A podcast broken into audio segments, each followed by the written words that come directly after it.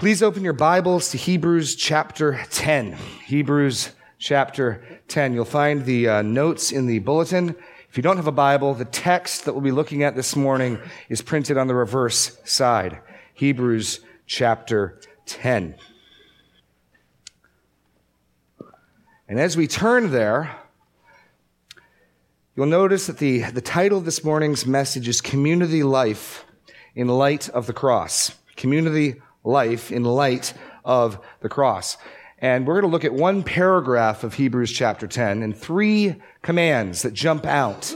They're, they're, they're group commands. You see the first one in verse 22. Let us draw near. Verse 23. Let us hold fast. And verse 24. Let us consider. Let us, group. This isn't individual. And so, as the author of Hebrews has, has been writing, developing the superiority, the betterness, if you will, of Jesus and his sacrifice and his priesthood and his covenant, he now begins to move to application. And so, what I want to consider this morning is if Christ is risen, and he is, how then ought we to live? What implications does that have for our life?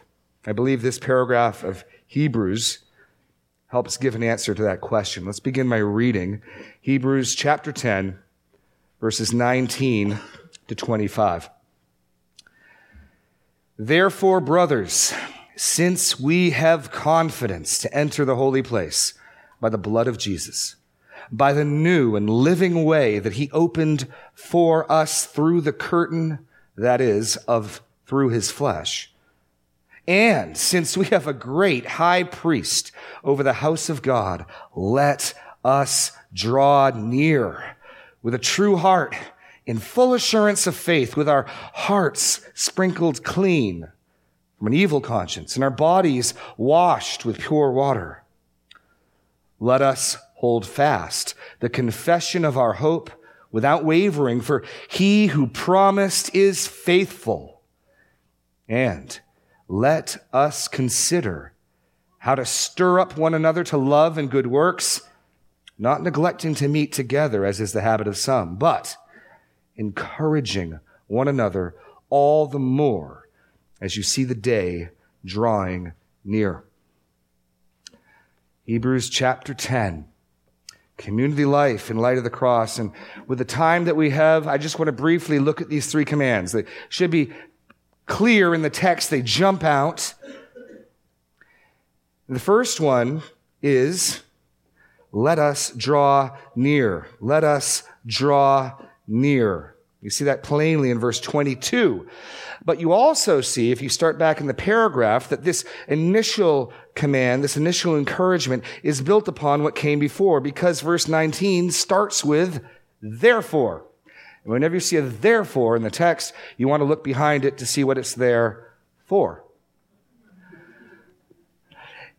And he's given reasons why we ought to draw near. And, and he's speaking about God's throne. Therefore, brothers, since we have confidence to enter the holy place by the blood of Jesus, by the new and living way that he opened us, through the curtain that is through his flesh, since then we have a great high priest over the house of God, let us draw near. And he's saying to God's throne room. For Hebrews, prior to the cross, this would have been unthinkable. If you remember or know anything about ancient Israel, they had a, a temple, and the, the temple had an outer court of the Gentiles, and then they had an inner court of the women and children, and then they had an inner court of men, and then there was the holy place that only the priests could go into. And then there was the Holy of Holies, where the Ark of the Covenant resided, where the high priest once a year might dare, trembling to enter in, to offer the sacrifice of blood and to get out. What the author of Hebrews has just told us to do, encouraged us corporately to do, is to draw near to that very throne of grace. But he's given us reasons. Notice the first. He answers this first with why, and then a why, and then he tells us how and how to do it. So draw near, and he gives two reasons why and two explanations of how. The first, why. Why would we dare be so bold as to draw near? Because we are confident in Christ's once for all sacrifice. Christ's once for all sacrifice. Go back to chapter 10, verse 11. through 14. Every priest stands daily at his service, offering repeatedly the same sacrifices, which can never take away sins. And in contrast to that, but when Christ, who had suffered for all time a single sacrifice for sins, he sat down at the right hand of God, waiting for the time until his enemies should be made a footstool for his feet. For by a single offering, he has perfected for all time those who are being sanctified. I trust you understand that, but in case you don't, or this is news to you, understand that there have been many ways by which men and women have tried to become right with God. God even gave Israel the sacrificial system, whereby the people would repeatedly, weekly, monthly, annually offer sacrifices if perhaps for some way God's wrath might pass over their sin. The author of Hebrews makes it clear that the blood of bulls and goats, such sacrifices could not affect the salvation we need. Let me add to that. Your best deeds, your good days, they won't help either. Scripture says all of our best deeds are like filthy rags in a polluted garment. What we need is a sacrifice. What we need is a scapegoat. What we need is, is a substitute who will take upon himself our sins, who will, who will be punished for what we have done. And, and praise God, we have that in Christ Jesus. And his sacrifice is not offered over and over and over again. He was done once for all. Verse 12, when Christ had suffered once, had offered, sorry, for all time a single, a single sacrifice for sins, he sat down. Unlike the other priests who was continually offering sacrifices. He did it once and he sat down. It was finished. Verse 14, for by a single offering, he has perfected for all time those who are being sanctified. Because this one sacrifice that was enough, this one sacrifice that was sufficient, we are called to draw near. Draw near to God's throne. Do you realize that because Jesus died and rose again, you are called, I am called, we are called to boldly come before God's throne? Why else? He gives us another reason. Because the new covenant offers forgiveness. Because the new covenant offers forgiveness. Keep reading. Verse 15 of chapter 10. And the Holy Spirit also bears witness to us for after saying, This is the covenant that I will make with them after those days, declares the Lord, I will put my law on their hearts and write them on their minds. And then he adds, And I will remember their sins and their lawless deeds no more. Where there is forgiveness of these, there is no longer any offering for sin. Jesus, on the night he was betrayed, said, This is the blood of the cup of the new covenant. And Jesus purchased a new covenant, a covenant whereby his sacrifice and his offering offers to all the forgiveness of sins, cleansing. But note what the author says here. He says, because of this, because of this promise of forgiveness, there is no other offering for sin. Because God sent his son, because his son died on the cross for your and my sins, because he was the sufficient and only and perfect substitute, God will tolerate and accept no other means of attempting to achieve forgiveness. For where there is forgiveness of these things, there is no longer any offering for sin. At the end of the day, ultimately, either Jesus is sufficient, his death is sufficient for you, you'll trust in that, or you will perish. There is no other offering for sins. But not only does the author of Hebrews tell us why to come boldly, but he tells us how. How do we do this? Are there things we need to do? Works we need to achieve? Rites that we need to perform? No. Says it really the same thing two ways. One, with confidence, confidence in Jesus' perfect sacrifice. Look at verse 19. Therefore, brothers, since we have confidence to enter the holy place, we also do it in full assurance of faith. Confident, assured, faith. Keep reading. Verse 22.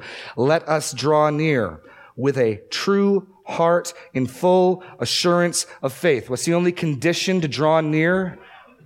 What is the only condition that God gives for men and women to be able to draw near and be forgiven? Confident, fully assured faith. There's no work you can do, no rite you can receive or partake in, no church attendance, no ministry involvement, no baptism, no participation in the Lord's Supper. There is nothing other than the condition of confident, assured faith. You know, the doctrines of the Reformation is that we are justified by faith alone. That's a living faith. It's an active faith. It's a vital faith, but it is faith.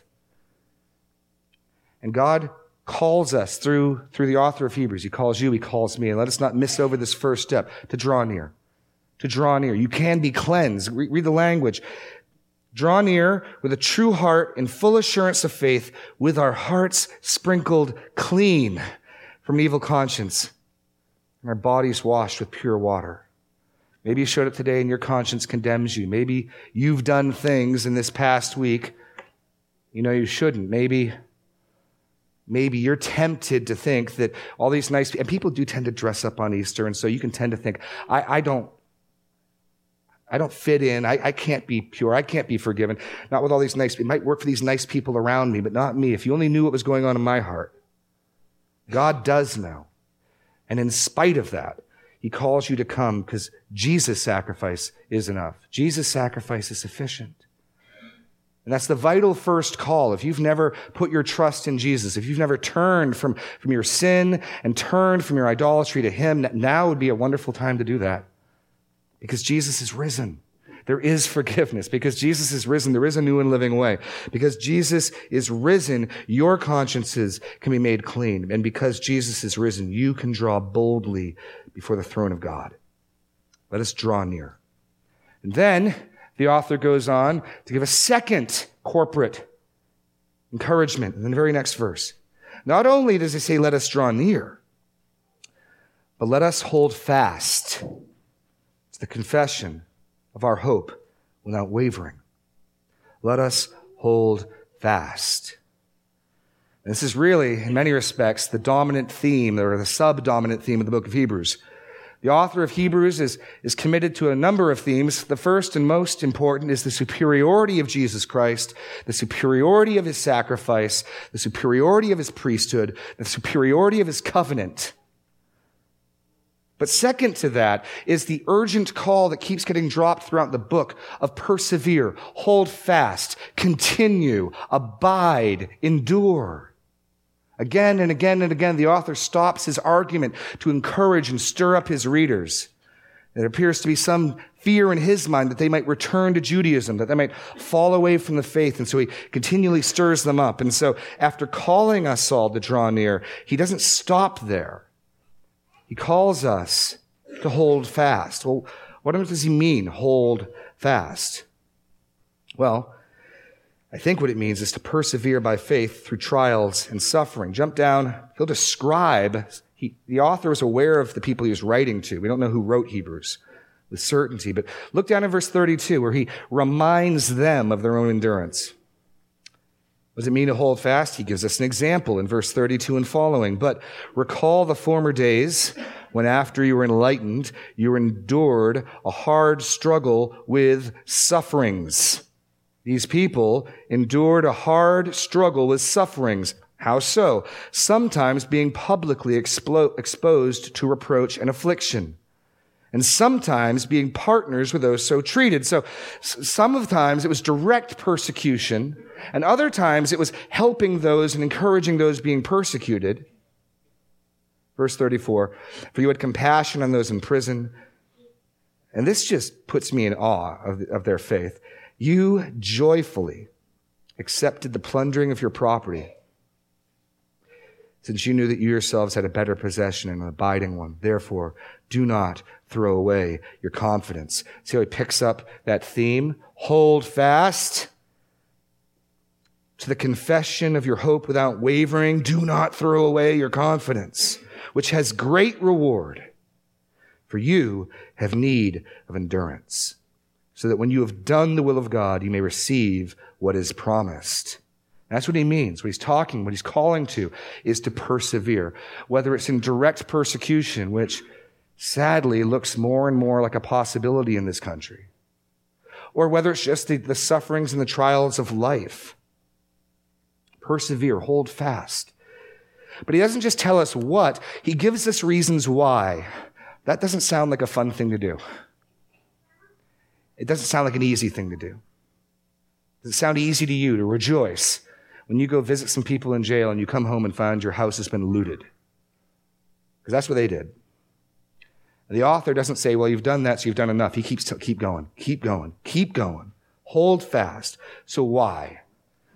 Gives us three reasons why. The first reason comes right after our text, and it's this because all who persist in willful sin will perish.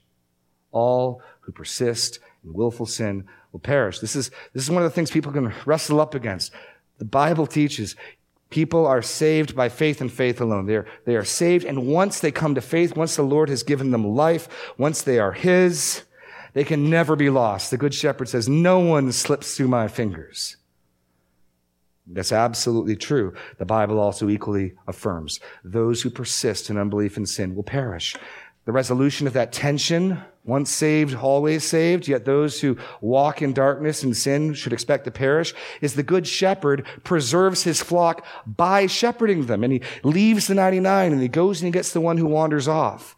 So that ultimately, if you wander off and never return, you are not part of the good shepherd's flock, else he would have failed.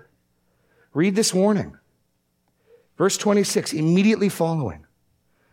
For if we go on sinning deliberately after receiving the knowledge of the truth, there no longer remains a sacrifice for sins, but a fearful expectation of judgment and a fury of fire that will consume the adversaries. Anyone who has set aside the law of Moses dies without mercy on the evidence of two or three witnesses. How much worse punishment do you think will be deserved by the one who has spurned the Son of God, profaned the blood of the covenant by which he was sanctified, and has outraged the Spirit of grace? For we know him who said, Vengeance is mine, I will repay. And again, the Lord will judge his people. It is a fearful thing to fall into the hands of the living God. This is probably one of the strongest warnings in the book of Hebrews. And he makes it very clear what we should expect if we harden our hearts and we walk off in persistent and unrepentant sin. If we do that, and if the Spirit does not draw us back, and if the Good Shepherd does not leave the flock and come and get us,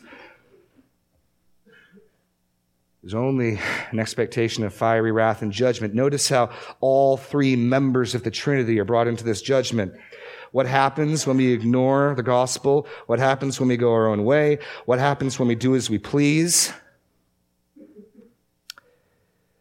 Well, for starters, we spurn the Son of God. It's right there in verse 29. We profane we count as a worthless thing the blood of the covenant by which he was sanctified. Outraged the Spirit of grace. You've spurned the Son of God. You've outraged the Holy Spirit. Then, by implication in verse 30, the writer brings in the Father, for we know him who says, vengeance is mine, I will repay. There's the Father.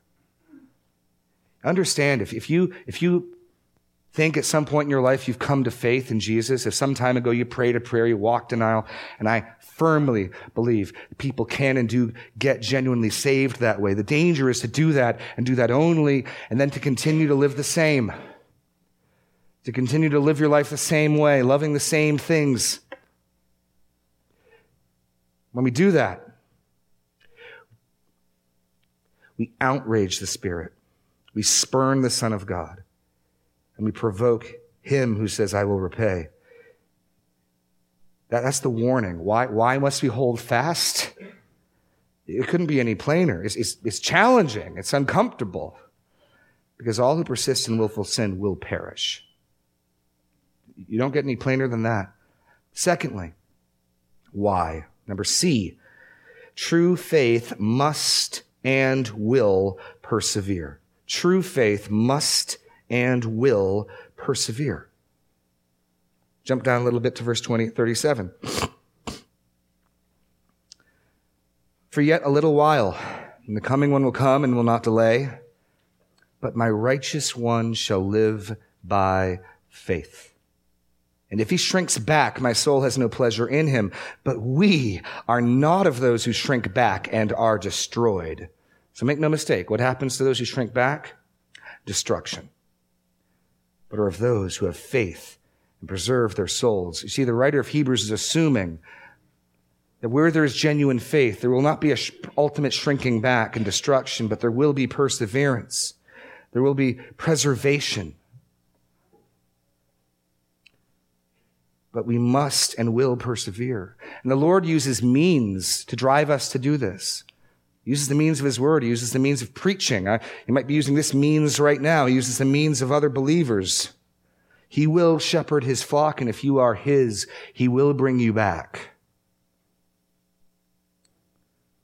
But for those who've wandered far and no shepherd has come calling, questions might need to be asked. You might need to go back to this first command Have I ever really drawn near? Hold fast.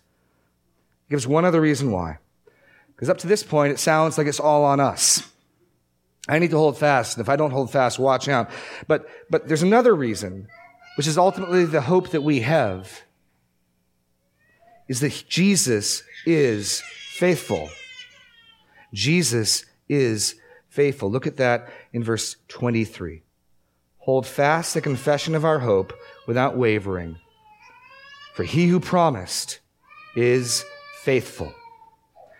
See, at the end of the day, my hope and my confidence that I will persevere does not rest in the fact that, you know what, I've made up my mind, I've grit my teeth, I've determined, I'm not turning back, I'm going to go there. I'll, I'll tell you the honest truth. I, I turn back daily, weekly. I am a stupid sheep. those, those who know me can say amen. But I have a shepherd who is faithful. I have a shepherd who, who comes after me and he uses his word as a rod and he uses his people, and people in this very room have, have challenged me and called me back to faithfulness. At the end of the day, if I hope to go to heaven, my faith must prove to be genuine my persevering to the end. But ultimately, my hope is not in me and my endurance and in my fortitude, but in him. He is faithful. He is faithful. So we must, and the commandment is to us, we must draw near, we must hold fast, but we hold fast in the hopes and trust that the one whom we have laid hold of will not let go of us. Amen? And then the author of Hebrews gives us a practical way of this persevering with his third exhortation. Let's look at that quickly. Let us gather to encourage since the stakes are that high, since there's a free offer to draw near, since no one will be turned away, and the only condition is faith, confident, assured faith, and since all are invited, and since such dangers are there for those who would fall away, he gives us a mechanism, a means by which we can keep each other persevering. Uh, a way which the good shepherd will shepherd his flock. Let us gather to encourage. Look at the last exhortation in verse 24. Let us consider how to stir up one another to love and good works, not neglecting to meet together as is the habit of some, but encouraging one another, and all the more as you see the day drawing near. Let us draw near. Let us hold fast. Let us gather to encourage. You see, salvation is individual, person by person. Your parents' faith can't save you. Your children's faith can't save you. Your husband's or wife's faith cannot save you. You must turn to Christ and you must exercise faith and you must humble yourself. But the perseverance and the maintaining and the growth of faith is a community project. That's one of the reasons Jesus Christ gave us his church so that we can encourage one another. Again and again and again in Hebrews, this has been the author's answer. If you've ever wondered, why do, why do people go to church on Sunday?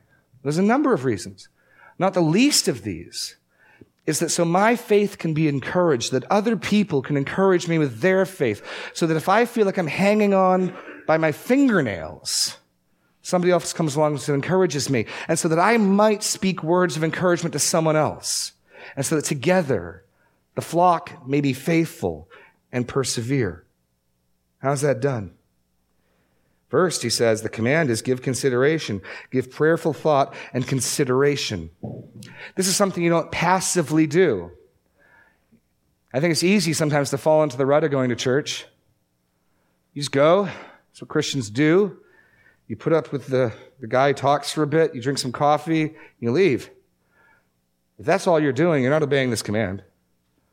Give consideration, think about, plan are you coming here to serve or be served or to check a box? This, this says we ought to come to serve. If, if you're doing your homework properly from this command, sometime on Friday or Saturday, you're thinking, okay, okay, how, how am I gonna, how am I gonna encourage? I got, Lord, give me some wisdom. I need, how am I gonna encourage Dave? How am I gonna encourage Mark? Oh, I want to encourage Isla. I want to encourage Joel. How am I going to do that? You're thinking and you're planning to encourage, literally to stir them up to good works.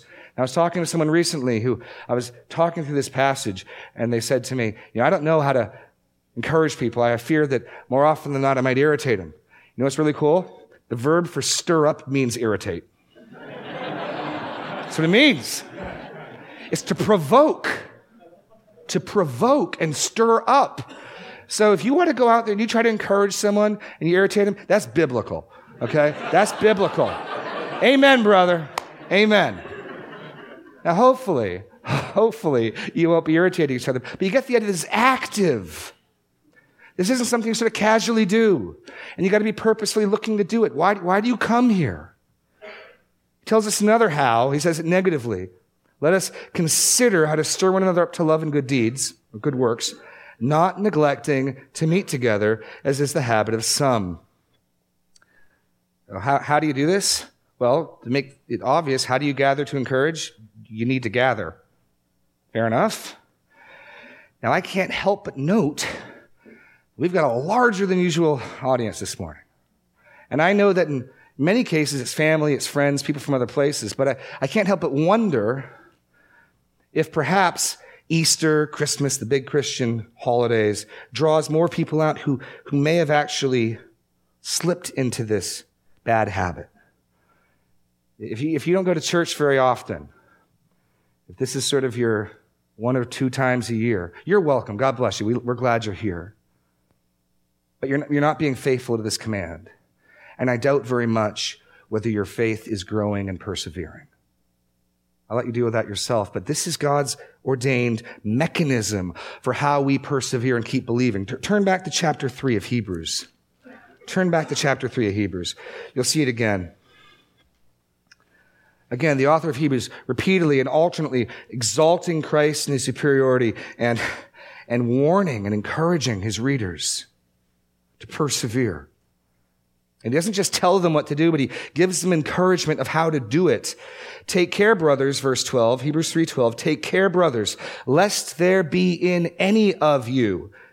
Now look at notice the corporate and individual. Take care, brothers. Take care of you all. Phil, that's, that's a little southern. Take care of you all. Lest there be in any of you an individual. So the group's got to take care. What is the group taking care of? Lest there be an individual unbelieving heart leading you to fall away from the living God. Okay, that's the danger. That in the group, one of us might be slipping away. One of us, the fingernails on the edge of the, the precipice, are just letting go. What do you do about that?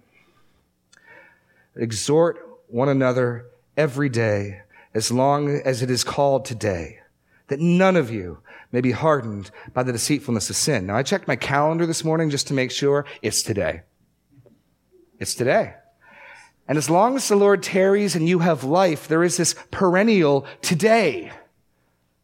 Today is a day to encourage your brothers and sisters. Today is a day to be encouraged. Today is a day to be careful lest you or someone near you begins to slip and harden and fall away. Today is a day to be Christians, to hear God's word and to encourage each other.